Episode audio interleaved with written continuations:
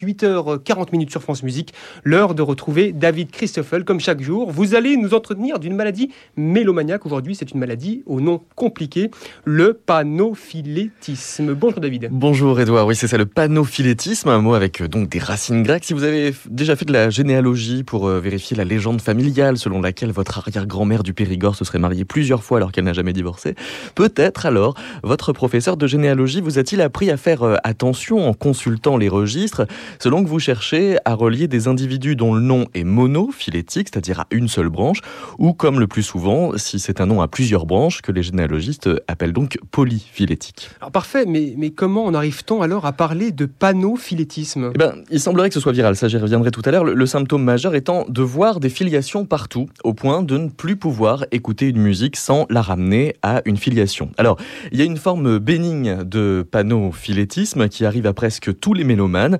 de jamais arriver à entendre la symphonie des jouets de Léopold Mozart avec fraîcheur ou même avec euh, une exaltation contenue dans un petit rectus chaque fois qu'il entend le coucou. À chaque fois, le mélomane atteint de panophylétisme léger pensera tout de suite à l'auteur Léopold Mozart et surtout au fait qu'il est le père de Wolfgang.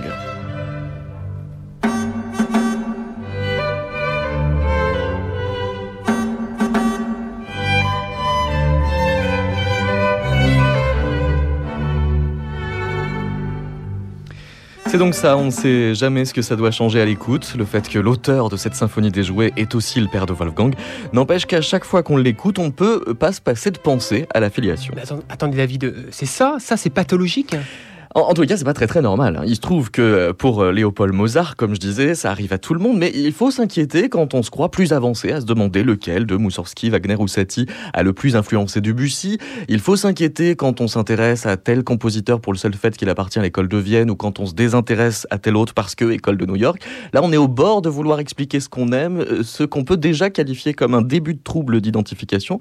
Il faut donc surtout s'inquiéter quand on commence à se poser des questions du genre si le père de la modernité musicale a deux fils, au bout de combien de générations on pourra s'inquiéter de renouvellement? Mais pourquoi est-ce que vous dites qu'il faut s'inquiéter? Ça n'est peut-être pas forcément si grave. Si, il faut s'inquiéter, ça euh, évite de s'énerver, parce que c'est bien gentil toujours euh, tout ramener comme ça des histoires de famille.